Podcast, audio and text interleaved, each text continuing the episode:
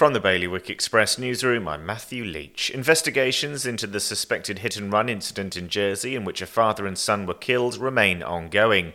Police have revealed that they are using expertise in UK labs to analyse evidence.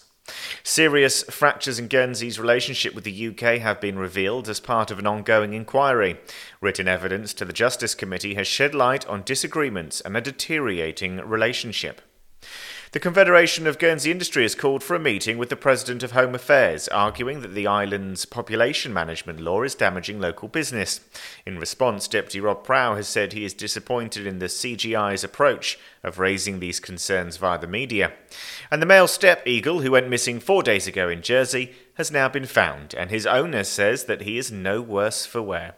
For more of the latest stories, you can head to bailiwickexpress.com. The weather today is going to be sunny with a small chance of showers. Wind will be a west to northwest moderate force 4, and there'll be a top temperature of 12 degrees. And that's the latest from the Bailiwick Express newsroom.